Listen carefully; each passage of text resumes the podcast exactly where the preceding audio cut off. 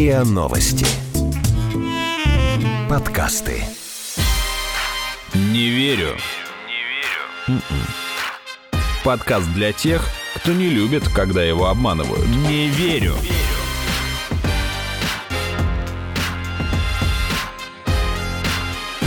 Не верю. Всем привет! Это подкаст о фейках «Не верю», а мы его авторы и ведущие Наташа Шашина и Игорь Кривицкий. Привет! Здесь мы обсуждаем фейковые новости, но и те, которые показались нам страшными или забавными. И мы иногда обнаруживаем фейки, во что уже все, казалось бы, успели поверить, но и иногда то, что казалось фейком, вдруг оказывается правдой. А кроме того, мы пытаемся разобраться, что толкает людей придумывать и распространять фейки, а также пытаемся выяснить, по каким признакам можно понять, что вас пытаются обмануть. В начале каждого выпуска у нас короткий блиц с одним из наших экспертов. Мы просим ответить, в какие новости он мог бы поверить, а в какие нет. А все эти темы мы, конечно, будем обсуждать в нашем выпуске. Однако, в этот раз все эксперты нам прислали комментарии либо текстом, либо голосовыми сообщениями, поэтому мы решили обратиться к помощи зала, так сказать, внять глаз у народа, и поэтому сегодня с нами Блиц будет проходить наш вынужденный слушатель. Сем, если бы ты мог бы пересесть за микрофон, пожалуйста. Семен Недовенчанный, наш звукорежиссер, проходит с нами Блиц по темам, которые мы обсуждаем обсуждаем в этом выпуске. Всем привет. Ну что, Семен, ты готов? Ну, думаю, что да. Тогда начали. Пресс-секретарь Лукашенко объяснила, что Светлана Тихановская не может быть президентом, ведь в администрации нет туалетов для женщин. Ну, я думаю, это вообще прикол какой-то. То есть не веришь? Нет, не верю. Угу. ГИБДД начала штрафовать автолюбителей за кустарно установленные багажники на крыше автомобиля. Ну, как-то очень сложно определить, что такое кустарно установленный багажник. Я думаю, есть какие-то правила установки, конечно, но не знаю, что-то как не похоже на правду. Очень размыто как-то все. Оборудование для профилактики коронавируса в школах будут закупать за счет родителей. Возможно. Веришь? Да. Что из этого правда, а что фейк, мы сейчас будем разбирать. Ну и мне хотелось бы начать, естественно, с темы Белоруссии, тем более, что самая громкая история, связанная с фейками, на днях произошла вот как раз по поводу Белоруссии, произошла она с телеканалом «Дождь». В эфире там появился комментарий от человека, который представился Сергеем Караваем, заведующим отделением скорой помощи и экстренной помощи катастрофы ДТП, и показал он соответствующий бейдж. Он сообщил, что в результате беспорядков в Белоруссии якобы погибли не несколько десятков человек. А, как мы знаем, на данный момент это не так. Позже главный редактор телеканала «Дождь» Тихон Дзитко принес извинения за эту недостоверную информацию и сказал, что журналисты довольно быстро поняли, что этот человек вовсе не тот, за кого себя выдает, но, тем не менее, эта информация успела пройти в эфире. Ну, то есть маленькое уточнение. То есть Сергей Каравай — это реальный человек, он на самом деле существует и работает в белорусской... А, стоп. Да, смотри, Сергей Каравай — это реальный человек, который действительно существует, но ему ему удалось обмануть телеканал «Дождь» и запустить недостоверные данные в эфире. Каким образом? Он не работает в белорусской скорой помощи, он вообще не является медработником. Но вот как бы судя по его странице ВКонтакте и потому, как он представляется, он учредил некий центр экстренной помощи катастроф и ДТП «Боровлянский». Какая-то бы... непонятная некоммерческая организация, и вообще даже ее название уже заставляет задуматься. Я... есть... Это да, это лингвистический конфуз просто. Это что такое помощь катастрофы ДТП? Ну, понятно, Можно... там есть если жертвам катастроф. Или в ликвидации катастрофы или последствий ДТП, но как бы помощь катастрофы, может, в организации катастрофы ДТП. Вот это наводит на мысли, да. Но тем да более, нет, конечно, что э, Сергей Каравай, как выяснилось, был не раз судим за мошенничество. Это уже важно. Да, но журналистам он представился медработником и утверждал, что действительно вот знает какую-то информацию о погибших. После Белорусский следственный комитет опубликовал видео его допроса, и там этот человек признает, что вот это его высказывание о десятках десятках погибших было основано на ничем не подтвержденных его предположениях. И вот очень интересно, как он объяснил, зачем он вообще это сказал.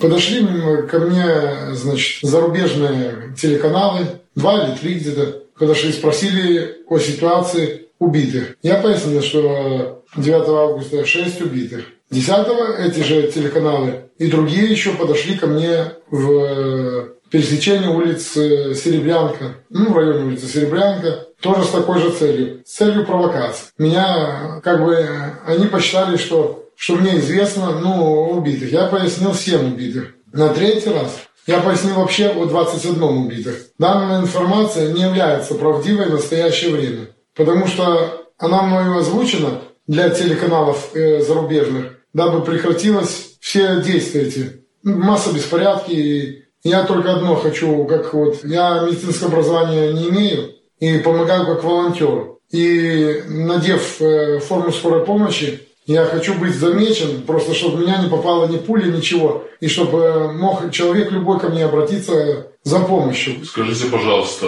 вы когда-нибудь работали в медицинских учреждениях здравоохранения? В медицинских учреждениях официально не работал, но как волонтер имел возможность трудиться. Скажите, пожалуйста, вы имеете медицинское образование? Медицинское образование не имею. Сергей Петрович, скажите, пожалуйста, откуда вами была взята эта информация, не соответствующая действительности, с ваших слов? Эта информация мной была взята просто по тому виденному, как ездили в скорой медицинской помощи, и все. Ну, я посчитал, что они со светом ездят, значит, люди, ну, либо люди, то есть в этих скорых помощях, либо погибшие, либо, ну, уже умершие. То есть эта информация основана на ваших предположениях? Да, это только на предположение. Да, Герострат, версия 2020. Ну, тут возникает вопрос, вот в таких ситуациях, особенно когда идет прямой эфир, какие вообще есть э, возможности у журналиста это быстро перепроверить э, данные, которые поступают от этого человека, и можно ли вообще противостоять таким людям-обманщикам? Мы попросили высказаться на этот счет журналиста, руководителя медиасообщества и одноименного телеграм-канала «Планерка» Александра Литвинова. Вот его комментарий. У журналистов в прямом эфире, разумеется, нет никакой возможности перепроверить э, информацию, потому что речь идет о секундах, о долях секунды. У журналиста в прямом эфире нет возможности даже э, справиться с человеком, который захочет э, сматериться, например. Да? Все равно 2-3 секунды своей славы такой человек получит. Другое дело, когда мы говорим о проверке информации, о перепроверке. Если ты зовешь, приглашаешь эксперта в эфир, и тем более в прямой эфир, то нужно бесконечное количество раз этого человека проверить. У него существует бэкграунд, у него существует репутация. Если это совсем человек со стороны, да, из народа, скажем так, то у этого человека могут быть социальные сети, на которых можно проверить от фотографий до постов, которые он там пишет и так далее, и так далее. То есть э, защититься от э, таких фейков со стороны фейковых экспертов можно только перепроверкой информации. Это касается и телеканала «Дождь», например, да, где человек человек рассказал о несуществующих погибших в Белоруссии. Это касается также, например, Владимира Соловьева, который вот, вот совсем недавно тоже пригласил в эфир, тоже как будто бы рабочего из Белоруссии, а оказалось, что это вообще какой-то странный человек, который в прямом эфире у Соловьева показал свои гениталии всему миру. Ну, с этого человека мы его грехи не снимаем, но Владимиру Соловьеву тоже, как и телеканалу «Дождь», можно было бы проверить вообще, что за человека он пригласил. Наверняка у него работает большая команда у Соловьева, и можно можно хотя бы посмотреть, есть ли человек там в соцсетях, там, в Инстаграме, как оказалось, он там есть, да, и убедиться в том, что это никакой не рабочий с белорусского завода. Следовательно, можно его, наверное, и не звать экспертом.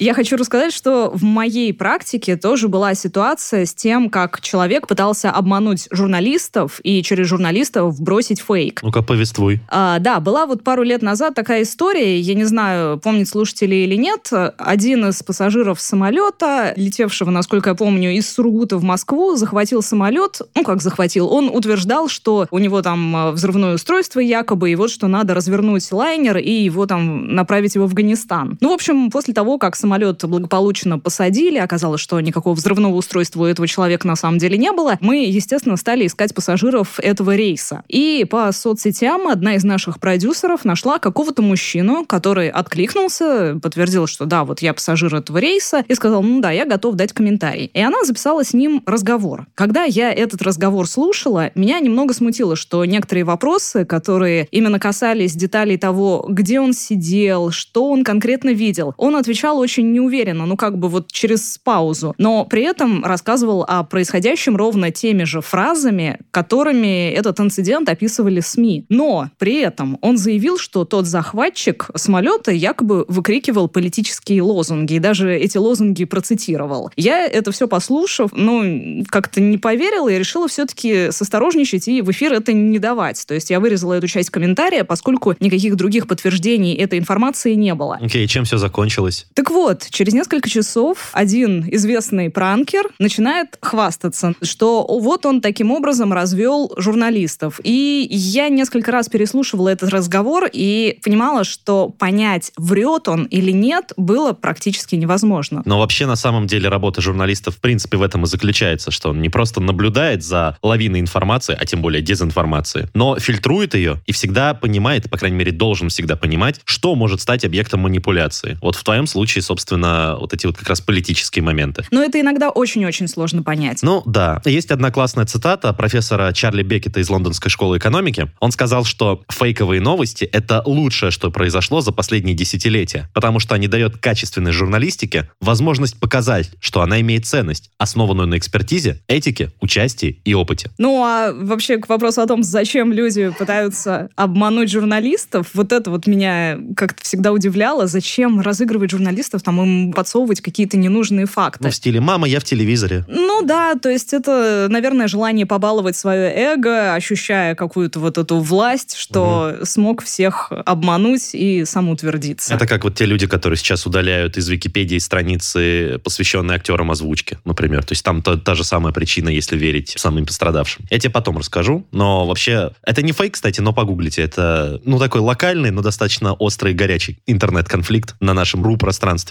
Интересно за ним понаблюдать, посмотреть, что из этого выйдет. Но извини, отвлекся. Да, вот все-таки, если вернуться к фейкам, я просто хочу вернуться к белорусской теме, потому что mm. там сейчас очень много спекуляций и передергивания, и перевираний, и оно часто касается именно СМИ. Вот э, хочется привести пример «Радио Свобода», которая сообщила, что, оказывается, Путин согласился предоставить Минску военную помощь для, цитата, «борьбы с протестами».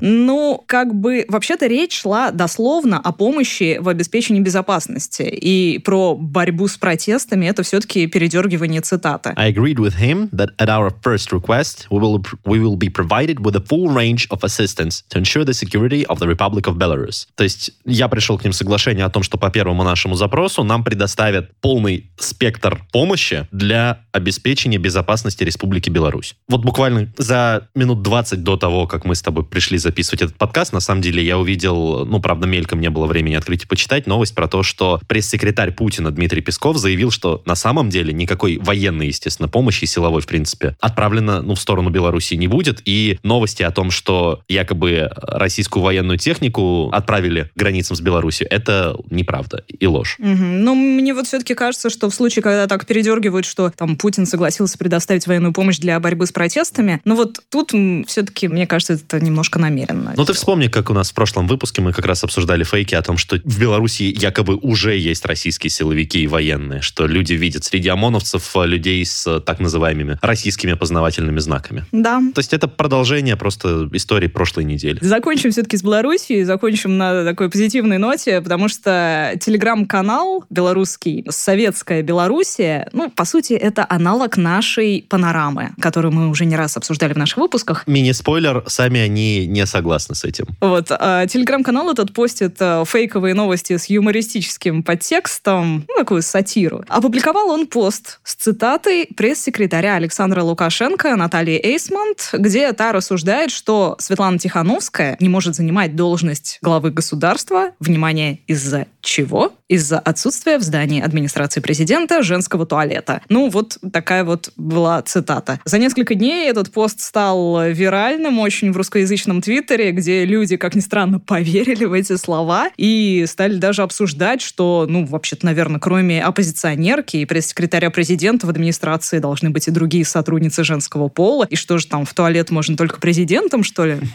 Наташа хотела получить, собственно, комментарий у телеграм-канала «Советская Беларусь», но они, видимо, обиделись на нас за то, что мы назвали их фейками. Причем это как бы фейк внутри фейка, потому что Наташа не называла этот канал фейкоделами, она не называла их новости фейковыми, да. она написала «Здравствуйте, мы подкаст про фейки, не верю. Хотели бы запросить у вас комментарий про бла-бла-бла». После чего они взорвались и вывесили просто пост о том, что вот нас тут обзывают фейкоделами, знаете ли. И вслед за этим, кстати, что забавно, выкатили еще один пост, в котором якобы та же самая э, Наталья Эйсмонт говорит о том, что после того, как ее цитата о том, что нет туалета в администрации президента развирусилась, на проблему обратили внимание и решили. Она говорит, спасибо большое, интернет. На шестом этаже у нас, наконец-то, ура, поставили удобную кабинку. Правда, она не закрывается и шторок там нет. Ну, таковы требования службы безопасности, что уж тут поделать. Написал телеграм-канал «Советская Беларусь». Конечно, сатира, она может считаться и формой искусства, но вообще-то она может быть и абсолютно дезинформацией. Вот как в данном случае, когда аудитория во многом и не поняла, что новость про туалеты — это была шутка и сатир. Ну, то есть перетаншили, в общем. Не верю.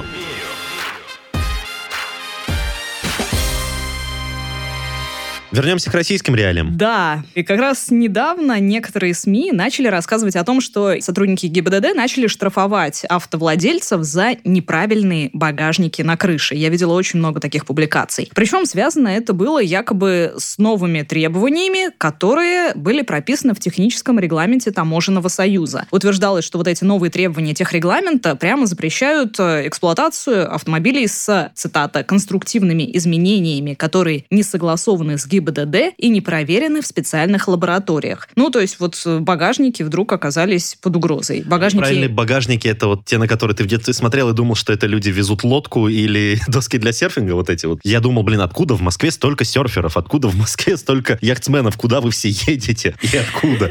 Начнем с того, что в 2020 году никакие изменения в техрегламент в силу вообще не вступали. Последний, а именно пакет поправок номер два, вступил в силу в 2018 году третий пакет поправок сейчас только на стадии обсуждения, но все равно ни в том, ни в другом речи о багажниках нет вообще. Почему же возникли вообще спекуляции на эту тему? Вот что думает ведущий канала Автотелеграм Дмитрий Баринов. Его комментарии озвучил наш коллега. Слухи о репрессиях против багажников, скорее всего, связаны с активизацией автомобильного туризма. После закрытия внешних границ многие россияне рванули в автопутешествие по России. Для большинства это первый подобный опыт. При этом некоторые из путешественников наверняка используют кустарные конструкции для крепления груза на крыше. По принципу «чем больше, тем лучше». И, конечно, сразу привлекают внимание гаишников. Самые жесткие из них готовы прессовать нарушителей по полной программе. Между тем, никаких новых техрегламентов, регулирующих использование багажников, у нас в стране не появилось. Поэтому, если в автомобиле есть места для крепления и штатные рейлинги, на них можно устанавливать практически любые багажники. Главное, чтобы их габариты соответствовали существующим нормам. Так что не стоит паниковать, просто действуйте разумно. Не впервые, на самом деле, мы разбираем уже фейки про якобы новые штрафы, связанные с автомобилями. Да, я помню, было у нас про отмену нештрафуемого порога в 20 км в час. Еще у нас было про штрафы за отсутствие видеорегистраторов. Причем, насколько я помню, тогда выяснялось, что эти фейки запускали, собственно, торговцы видеорегистраторами. Да, ну то есть там была прямая выгода и очевидно чья. А вот этот фейк я, ну, никак не могу привязать к кому-либо, не могу протянуть ниточку от иголки к иголке на пробковой доске, вот эту красную шерстяную нить, чтобы связать у себя в голове, кому этот фейк вообще мог бы быть нужен. Кажется, это один из тех примеров спонтанного, как бы стихийного фейка, построенного просто на общественных опасениях. Ну да, ну а контекст, на фоне которого это все возникло, вот, собственно, Дмитрий Баринов только что и пояснил. Угу. Ну и не можем не вернуться к нашей теме, любимой про 20 сентября, которую мы, по-моему, обсуждаем в каждом выпуске. Я календарь. Да, да. Переверну. Не надо. Игорь, ну подожди еще пару недель, вот не, тогда не могу. будет, будет ну, актуально. я бы с огромным удовольствием, но нам надо обсудить ее сейчас опять. Да, на днях и глава Крыма Сергей Аксенов тоже сказал, что по поводу этих слухов о том, что с 20 сентября новый карантин, а в Крыму, по всей видимости, еще и ходят слухи о том, что с 20 сентября и будет там закрытие туристических объектов и переход на дистанционку. Так вот, Сергей Аксенов сказал, что ничего это не планируется, прошу на слухи не реагировать потому что ну, не будет сейчас никаких закрытий и предпринимаются все меры, чтобы не допустить жесткого карантина, жестких ограничений с точки зрения обучения школьников в том числе. Но, тем не менее, эти слухи уже которую неделю продолжают ходить и в Москве о том, что с 20 сентября якобы школьников отправят на дистанционку, и мы попросили по этому поводу комментарий у столичного департамента образования и науки. Тут тоже начитала наша коллега. В настоящее время планируется, что школа начнет начнут образовательный процесс в традиционном формате, а дистанционную форму обучения будут использовать как дополнение к очной. Например, для школьников, которые обучаются по индивидуальному учебному плану или пропускают занятия по причине болезни. Формат обучения в московских школах в новом учебном году планируется традиционный, но, разумеется, все будет зависеть от эпидемиологической обстановки. А еще в сети появились жалобы о сборе денег среди родителей на закупку оборудования для профилактики коронавируса в школах. То есть вот этих всех дезинфекторов, термометров и так далее. Ну, То есть теперь мы скидываемся не на шторы? И на шторы тоже, На и вот шторы е- тоже, еще и ага. на это. Понятно. Да. Но эти слухи появились в очень многих регионах, но власти, вот по крайней мере нескольких областей, уверяют, что никаких поборов быть не должно. Вот, например, губернатор Тульской области Алексей Дюмин, он поручил проинформировать родителей о том, что на закупку оборудования уже выделены необходимые средства. Так что если у вас в классе предлагают скинуться на термометры и дезинфекторы, ну, лучше свяжитесь с руководством школы и поищите, что же говорят об этом власти вашего региона. Может, это кто-то хочет просто подзаработать. То ли дело на подарок классному руководителю скидываться, это святое. От этого никуда не деться. Мгм. Ну и подведем итоги этого выпуска. Из актуального и нового, опять, как и на той неделе, Беларусь. Ну, это понятно, почему. Это очень горячая тема, очень многих людей волнующая. И продолжаться колебания в инфополе будут еще очень долго. Ну, еще какое-то время точно будут продолжаться, а вместе с ними придут и фейки. А если смотреть на наше инфополе и на наше информационное пространство, тут в основном все более-менее... Уже нам с Наташей, по крайней мере, спокойно и привычно, потому что какие-то темы повторяются прям вплоть до буквы, а какие-то темы просто из того разряда, который мы уже наблюдали не раз и, наверное, будем наблюдать. Ну, как, например, вот э, темы, связанные с какими-то нововведениями автомобильными, со штрафами за там отсутствие чего-либо. Вообще, в основном, если посмотреть, на самом деле, все, что не Беларусь, все связано с деньгами. Как бы люди боятся, что у них будет меньше денег, и это обоснованно. Да, Ну, то есть не обоснованно, в смысле понятно почему. А вот как раз о том, что это не обоснованно, мы с Наташей говорили последние сколько? Примерно полчаса. Ну и подведем итоги Блица. Сейчас э, тот э, уникальный случай, когда человек, который у нас в начале отвечал на Блиц, теперь же может с нами и подвести итоги его. Семен, Да-да-да, ты с вами. готов узнать, да? Ну, конечно, ты по поводу Тихановской и туалетов ты угадал. Это действительно вот то, что пресс-секретарь Лукашенко якобы сказал, что Тихановская не может быть президентом из-за того, что в администрации президента нет туалетов для женщин. Ну, естественно, это прикол. Отлично. Так что да, ты попал. Ну, ты не только тут, на самом деле, ты... Я... Не сильно, я надеюсь, попал ты? Нет, Ну, не Отлично. сильнее, чем мы. То, что ГИБДД начала штрафовать автолюбителей за кустарно установленные багажники на крыше автомобиля, никаких новых правил и наказаний введено не было, но те ПДД, которые и так уже действуют в Россию, они, в общем-то, запрещают изменения в конструкцию транспортных средств. Ну, то есть не начала, а продолжила. Тут такая Да. полуфейк, 50-50. Понятно. Оборудование для профилактики коронавируса в школах будут закупать за счет родителей. Ну, по идее, не должны. Да, власти, по крайней мере, говорят, что все деньги выделены на это, но Я Ну. думаю, на, на шторы тоже выделяют и на парты, и на доску, и на мелки. И, короче, по идее, не должны. По идее, деньги на это выделены. Там уже, ну, как бы, может, родительский комитет решит по-другому. Ну, я за оптимизм. О, Было бы хорошо. Это был подкаст «Не верю». Его ведущие Наташа Шашина и Игорь Кривицкий. Подписывайтесь на наш подкаст на сайте ria.ru в приложениях подкаст с Web Store и CastBox. Заходите, смотрите в Инстаграм ria, нижнее подчеркивание подкаст. И присылайте свои вопросы на подкаст собака. Пока. Пока-пока.